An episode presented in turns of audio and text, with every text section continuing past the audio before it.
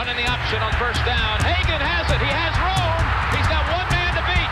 Now he pitches to Flanagan, and he may take it all the way. Flanagan's in for the touchdown. McKinley Wright from the logo. Got it! Oh, McKinley Wright. breaks a tackle,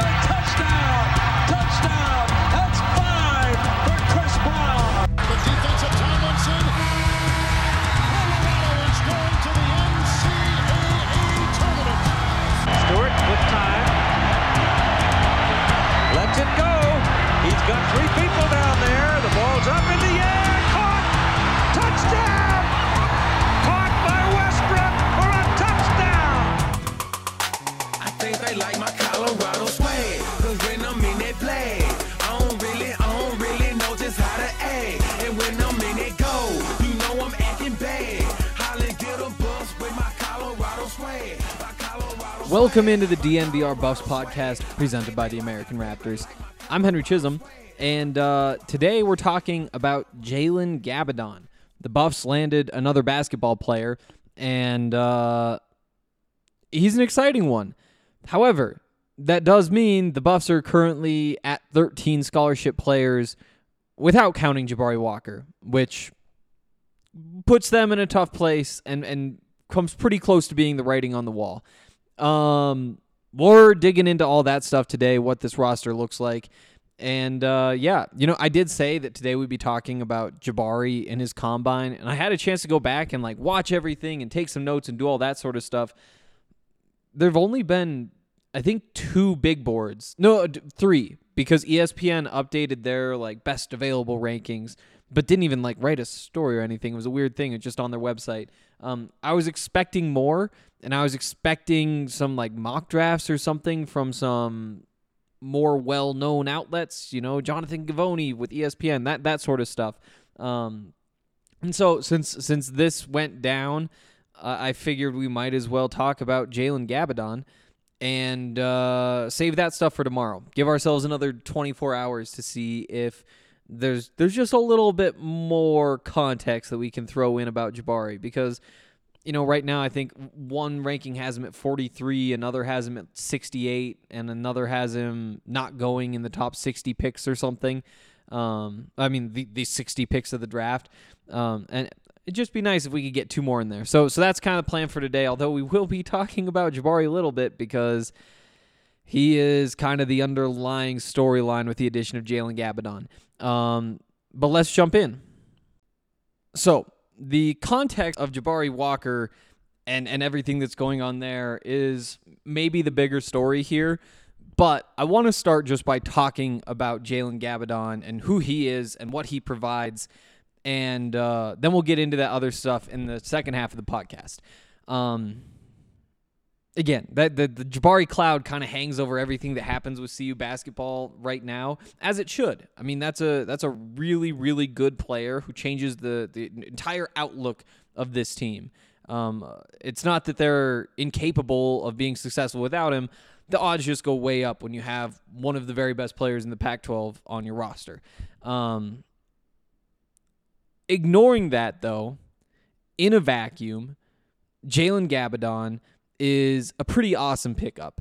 Um, you know, he kind of checks all the boxes, and this is something I talk about a lot. And this is kind of a, a lame, lame way to start, maybe. I love the fact that he has one year of eligibility. I love the flexibility that that brings. I really think that in the transfer portal era, that's the way to play your cards. You know, obviously you could potentially miss out on oh Jalen is so good. It's a shame we don't get him this year. We could have gotten somebody else who who could have played two seasons. There's potential for that down the road, but the flexibility that you can keep when you just bring in veteran players is really nice. And Jalen is another one of those guys, just like an Ethan Wright, um, who he's on your roster this season. You figure it out again next year. Whether you want to bring in a young guy, if if you have a bunch of these current young guys take a step in their game, if you need to patch somebody, and on top of it, it's a veteran presence, and and Jalen is kind of the embodiment of a veteran presence and is the type of player that you totally expect Tad Boyle to land. Um, he's he's an East Coaster. He has been his whole life. Went to Yale. um, and played. So so he was hurt his first season. That was his redshirt year. Then had four seasons since. One of those, the, the season that would have been his junior season, the the Ivy League did not play. Like they just sat that whole one out. And so while other conferences played whatever sort of schedule they played, the Ivy League didn't play at all. Technically, he is he has one year of eligibility left. He has one year of eligibility left. Um, he's six foot five. He's 190 pounds. He's a pretty obviously lanky player, um, and and he's a really good defender. He's he, he was the uh, the Ivy League Defensive Player of the Year in for the 2019-2020 season.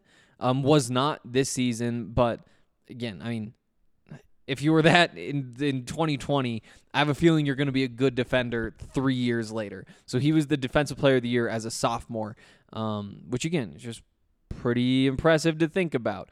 Um, on top of that, he's been the captain at Yale for the past two years.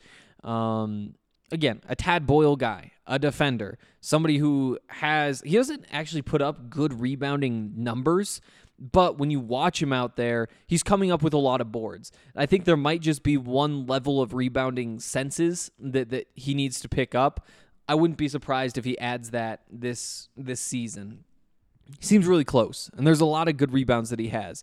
Um, but just just in going back and watching some of Jabari um, in, in the combine over the past week, it is really impressive that the senses that he has when it comes to rebounding.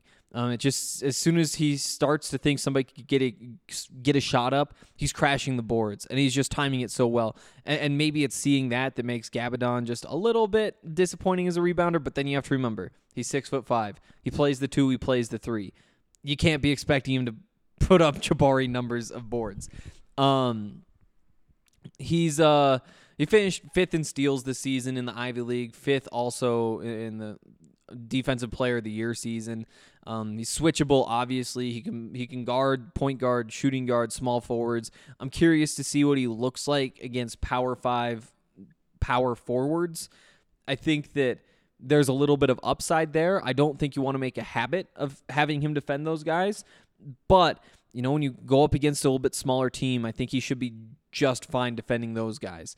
Um, and we'll talk about how that fits in with the rest of the team, but it, it fits in pretty well. Um, offensively, you know, he can get to the rim. He, he can he can dunk the ball. He isn't an outstanding offensive player, um, but he he isn't like worthless out there. You know, he's a solid cutter. Um, again, dunker, finishing at the rim. That's what he's all about. Um, actually, Yale's website had him credited at 41% three point shooting for that really great year, the defensive player of the year season. When you look at the stats, he was like a 35% three point shooter. So I'm not sure what the disconnect is there, whether that was a typo, whether they're counting something different, whether the stats are somehow wrong. I don't know. Um, but there's that discrepancy. This year, he was just under 30% three point shooting. He takes probably two a game, something right around there. So, not a great three point threat. That's not really his game. Um, again, you could see that tick up a little bit. And if it ticks up a little bit, then he's close, right? He's close to providing spacing. If he can just spend some time in the gym and, and take just that little half step, then all of a sudden defenses are at least paying attention to him while he's out there, and that can open things up for for him and for others. Um, again, I think in general you could say good basketball senses. I don't know if they're great. Um, you know, handles not great, but but you see at times he's he's able to create his own shot, although that is again pretty rare, and that's against Ivy League competition. Um, he did score a little over 11 points per game this season. Uh, I think that was 15th or so in the Ivy League. Um, he was down around six in that previous season, that sophomore season. Remember, his junior season got canceled. Um, again, shot 47.5% from the field, though, this year, um, which is obviously very efficient.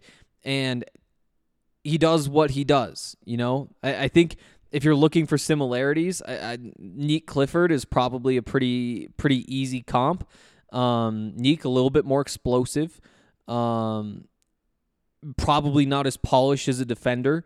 Nique probably a little bit better scorer, um, mostly because of the explosion, but also a little bit better three point shot. Um, but again, similar style of players, and it makes sense, right? It's a style that Tad really likes. Um, you throw uh, you throw J'Vonne Hadley, the JUCO guy who's coming over. You throw him in that same category. Um, you, you you see right now, there's a lot of teams that are really building around that length, that you know, just just finding a bunch of guys who are six six, six seven, six eight, throwing them all out there and seeing what happens. You know, you might be a little bit undersized in the front court, but with the length, you might be able to make up for it and and see how that goes. You know, Bama's doing a lot of that. Um, I think Tennessee would be another team kind of in that category. That a team that Colorado has seen a couple times recently, um, and I do think that in college basketball that seems to be the way things are going. And I think with some of these portal additions, you see Tad add those sorts of players as well, and I think it's easy for him to explain why. You know, you you see that you have Nique Clifford doing what he's doing, and say, hey, what if we just added a couple more Niques?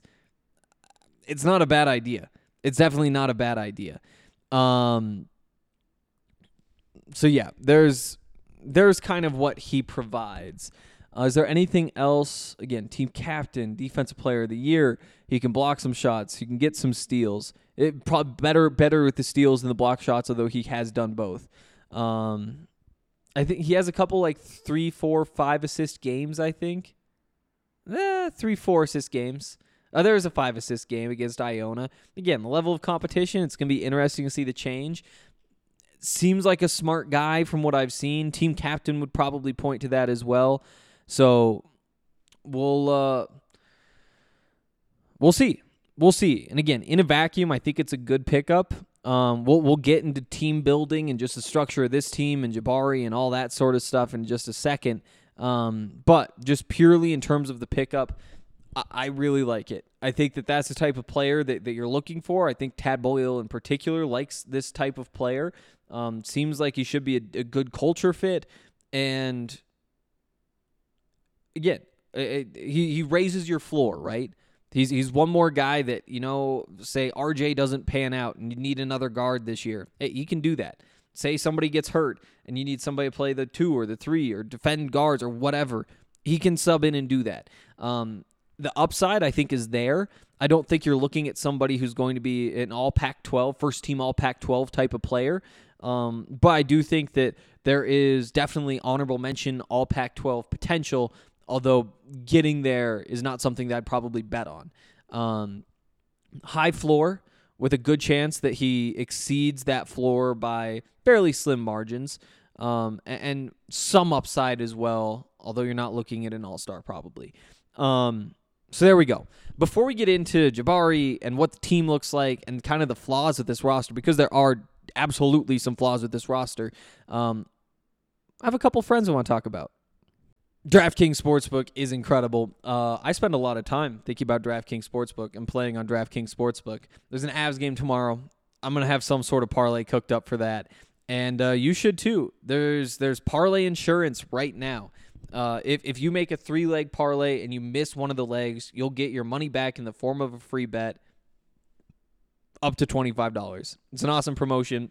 It's for all users. And if you're a new user, you can bet $5 on any NBA team to win their next game. You'll get $150 in free bets if you're right.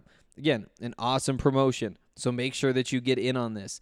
Um, once again, Download the DraftKings Sportsbook app now. Use the promo code DNVR. Bet $5 on any NBA team to win their next game. Get $150 in free bets. Uh, that's promo code DNVR only at DraftKings Sportsbook. Must be 21 or older. Colorado only. New customers only. Minimum $5 deposit. Restrictions apply. See DraftKings.com slash sportsbook for details. Gambling problem? Call 1-800-522-4700. Also, want to tell you guys about Escape Artists. Escape Artists is Colorado's highest awarded topical brand. Um, it's a, they come in with ratios of one to one and high ratio CBD twenty to one, and uh, they use the best materials, ingredients, all that sort of stuff. You you just rub it onto your your muscles not onto, but the skin around your muscles, and it'll penetrate for deep muscle tissue discomfort. Um, they're non greasy, they're non staining, they're fast absorbing. It takes effect in 10 minutes or less, and the benefits last up to two to three hours. There's different scents and all that sort of stuff, and they it's formulated by pharmaceutical scientists that believe that a brand should truly em- exemplify the Colorado lifestyle. Um, if you want to check out Escape Artist, you can do that at Colorado's premier dispensary. That's Lightshade with 11 convenient Denver Metro and Aurora locations. The Barnum location is now open. It's one block off of 6th and Federal. It's the biggest Lightshade store with specialty products that are not offered at other locations. Um, Podcast listeners get 25% off all non sale items with code DNVR. So shop online at lightshade.com for pickup or visit a Lightshade location near you. Okay. Um, yeah, so where do the buffs stand? Starting with Jabari. I think, you know, this isn't a move that happened overnight. I, I think this has been something that's been in the works for for a while. I think that it's tough to look at it and say it's not connected with Jabari, but I have a feeling that it's not as connected as people might think. Um, it obviously puts the Buffs in a tough spot. You know, if Jabari does come back, they have to free up a scholarship somehow. And again, th- this probably points toward Jabari not coming back. And what points toward it more and is, is more impactful than this in my mind is that uh, Jabari did post um, around dinner time tonight. It's it's like uh, he, he signed with an agent. I'm not sure if it's a certified agent. I should check on that. Um, honestly, don't know how, so it's going to take some time. Um, I guess you just talk to somebody. And it's like, hey, is this a certified agent? And so I don't think googling is a very good way to do it. Um, but it, it was announced that he's with this agency, and he posted it to his Instagram story and said, "Time to be a pro," which again hints at him leaving. Again, I don't think that, that means he's necessarily gone. I don't think the Gabbidon move means that he's necessarily gone. Um, I I I think that this is another. It, it, it has similar vibes to the Jonathan Givony tweet that says Samaki Walker says Jabari's not going back to school. I'm pumping the brakes. I'm pumping the brakes on all this a little bit. Now is Jabari probably gone? Yeah, he's probably gone. Um, and and coming into today, I would have said 50-50. Now I'm saying it's 80 to 20 that Jabari's gone. But I do think there still is that much of a chance. I know that sounds crazy given the context, but I need you guys to just trust me on this one. Um, it's I I don't think that this is necessarily cut and dry as of right now. Although again, Jabari comes back, you've got some uh, you've got one problem to solve. And that is where is this open scholarship? And and I guess maybe there's a chance we haven't heard somebody's in the transfer portal, something like that. But again, we'll we'll get there when we get there. So again, there's there's two ways that this plays out. One is Jabari leaves, or no, sorry, Jabari comes back, and you wind up with somebody else moving out or something like that. However, that works. And I would say that we can't really analyze the situation until we know who that player's gone. So we're just going to ignore that possibility for now. And, and I do just want to repeat that's not because it's set in stone. It's because there's just question marks there, and we're living in this world that we're living in now. And let's just say Jabari's gone, and this roster is this roster, and we're going to talk about that roster for the rest of this podcast. Obviously, if Jabari comes back, we'll address that then. Um, so there we go. Here's what this roster looks like. Um, point guard, KJ Simpson, Julian Hammond, Javon Ruffin can play the one or the two. Uh, KJ, I guess, can play the one or the two.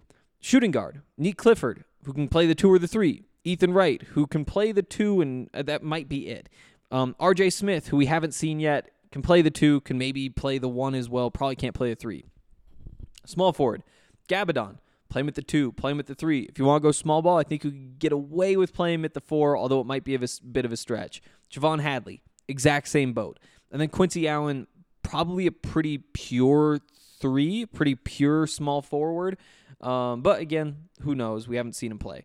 Um, at power forward, I've got Tristan De Silva there now, although again, he started all last year at three. He also played some small ball five, which I thought was a fun look. I've got Luke O'Brien there as well. Um, he might be best at the two, and this is way out of position, but they're shallow in the front court, and so we're playing him here. Can obviously play the three as well. Um, at center, Lawson Lovering. Also got Joe Hurlbert there, although he might be more of a four than a five. Um, would be my leaning. Again, the way the roster is built, though, we're putting him at the five. So again, the front court is very lean right now. There aren't a lot of bodies. Um, you've got Lawson at center. You've got Hurlbert backing him up. You've got Da Silva at the four. He might be starting at the three again this year. You got Luke O'Brien, who's probably better off at the three than the four, and probably also better off at the two than the four. So there's the big question mark is what do you do to make that front court work? And the answer is you've got a bunch of length and you got to bet on that length. You got to bet on switchability. Again, with the starting lineup, you're just fine right now. You got KJ, you got Nique, you got I'm putting Gabbidon there now, although again, it could be Ethan Wright. It could be Julian Hammond. It could be J'Vonne Hadley. Uh, it could be Quincy Allen, honestly. Although it does feel like four starters are set in stone, and that's KJ, that's Nique, and then power forward Tristan and center Lawson. Again, Tristan might be at the three. I don't know how you make that work though. I think he probably starts at the four this year, and that's where I like him best, honestly. Um, a starting five of Simpson, Clifford, Gabbidon, De Silva, Lovering, I think is a good starting five. I think that's a group that that's that's an average Pac-12 starting five at worst. Uh, maybe not at worst. Maybe not at worst. At worst, it's probably the eighth best starting five. Um, if if you get the bottom 25% outcome, then you're still probably a very average starting five. Again, it has upside. I think there's a chance that this is a top three to four starting five. Um, if things break right, again, not break perfectly, but break pretty well. Um, you know, Gabbidon contributes. Um, De Silva takes a, a, bit of a step. Lawson takes a step. KJ gets rid of some of the bad turnovers. Nique is basically who he was last year, and you're fine. Um, again, is it Gabbidon? It might not be. It could be Hadley. It could be Wright. It could be any of these guys. Um, so keep that in mind. The question is the bench more so, though. And it isn't the talent level of the bench, it's just what it looks like. You know, Tad's been using a pretty deep rotation basically since I started covering the team. I think a couple years ago it got cut pretty short late in the year and into the postseason. But last year, I mean, it was it was still deep into the tournament. Um, so let's say they run a five man bench again. What does that bench unit look like? Obviously, if Hammond's not starting, he's he's your backup point guard. Um, Ethan Wright, again, sharpshooter. I think he honestly pairs pretty well with Hammond. Um, so there's your two. The three, it's J'Vonne Hadley, um, who provides a little bit of length to those two. I mean, it's it's somebody who should be able to defend a little bit better. Um, again, you you wonder if he can cut offensively and open some things up. Um, what is the shot like? We'll see. Um, and then the question marks are from there. You know, I think you have to hope that Joe Hurlbert is ready to to play off the bench. I think you got to give him those minutes at six foot ten. You just need that size with this bench unit. Um, you know, Lawson Lovering, similar in, in, some ways, little bit different in terms of you know Hurlbert more of a, a stretch four probably, Lawson more of a true five.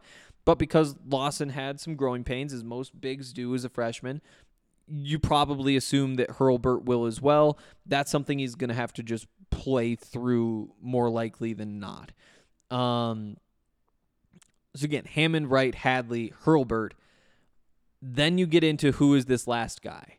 Um, Luke O'Brien would make some sense. He's stout enough and and long, long as well. He should be able to hold up against backup fours and even against most starting fours. Um, if if you run with O'Brien, then he's probably pretty switchable with Hadley. Although Hammond, Wright, maybe a little bit more limited. Still good defenders for sure. And and again, Ethan Wright, he can defend, he can rebound. You're you're getting a lot out of him. He just doesn't have the size to match up with some of the some of the players that he's going to see at this level. Um, if it's not O'Brien, then what is Javon Ruffin this year? What is RJ Smith as a freshman? What is Quincy Allen coming off the injury? And honestly, those are questions that you probably bring up with J'Vonne Hadley as well. You know, you, I have Jalen Gabbidon in the starting lineup. He's probably in that top 10, But there is a world in which Quincy Allen and J'Vonne Hadley surpass him, and and he's left to kind of those scraps at the end. Uh, there's a lot in flux when you look at this, you know, this group of 13 scholarship players. But there is a lot of talent, and beyond that, a bunch of combinations. You know, putting Nique, Gabbidon, and Hadley out there, that's a lot of length. And you could even put him out there with KJ at the point guard, put Tristan De Silva as a small ball five, and all of a sudden you've got a bunch of cutting. Um, you've got a, a, very switchable defense, a, a defense where you know Tristan again as a small ball center, he's guarding the five, but is also obviously capable of playing against fours, against threes. Um, you got Hadley, who in that scheme you, you're playing against fours, against threes, against twos. Probably the same with Nique, same with Gabbidon.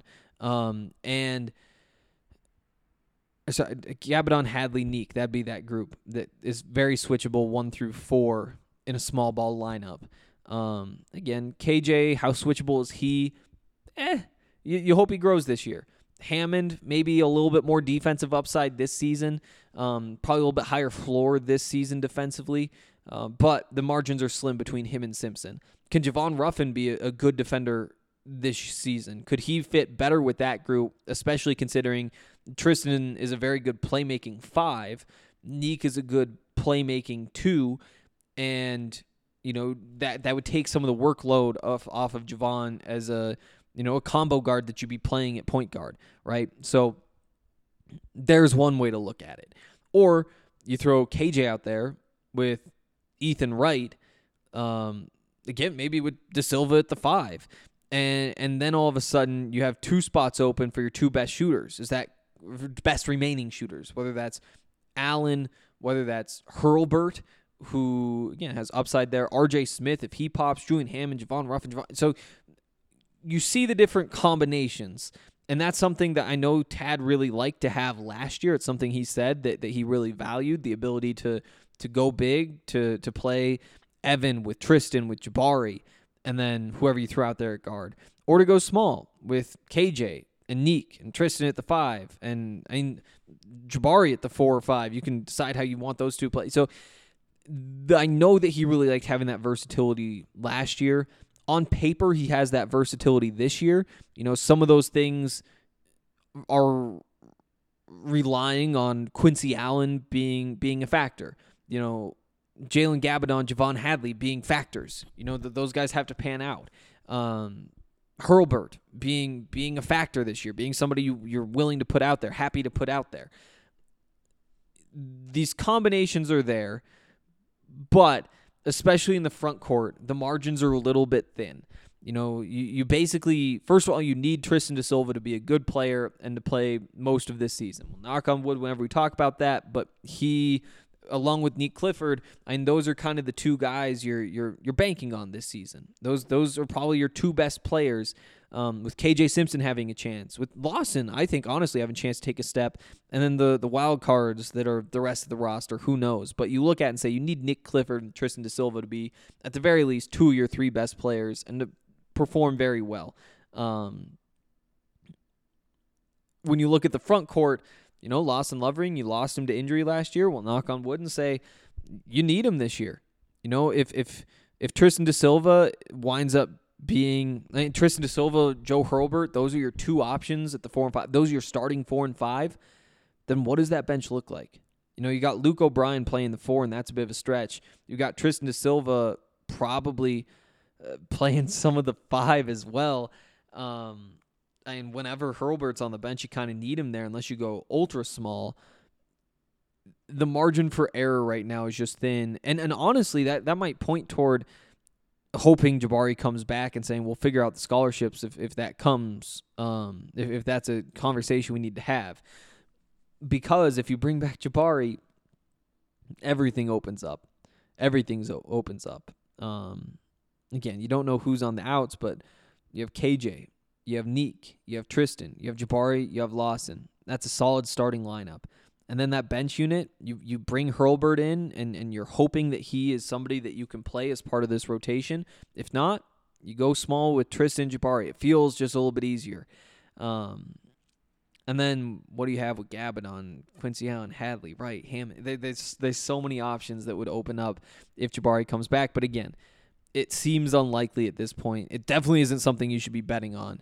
And uh, we'll we'll know for sure one week from today, on June first, when he has to make that decision. Um, you know, modern basketball is getting smaller. It's getting more switchable. Um, the Buffs have a bunch of guys who are switchable, who can defend, who can rebound. Um, and and the question is, can you defend in the post? And who's going to score points? And I think that you have a bunch of guys you can point to and say, we hope so. You, you just need them to come through. You know, you need Tristan to be a 12, 13, 14 point per game scorer. Need Clifford in that same range, KJ in that same range. And if you do that, you're going to be in good shape because you'll figure out the rest. It's just making sure those guys do their job and, and making sure that you have the bodies in the post. You got to have the bodies in the post. So I think those are all my thoughts. Um, that'll do it for today. We'll actually be talking about Jabari tomorrow, regardless of what the internet has to say about him. Um, just because we need to get through this, it just sucks that, just really sucks that that there isn't more being written about him in particular. First of all, but also the the draft class as a whole and, these rankings, the the de- uh, mock drafts, all that sort of stuff. Um, so yeah, uh, like I said, that's gonna do it for today. Back tomorrow. See you then.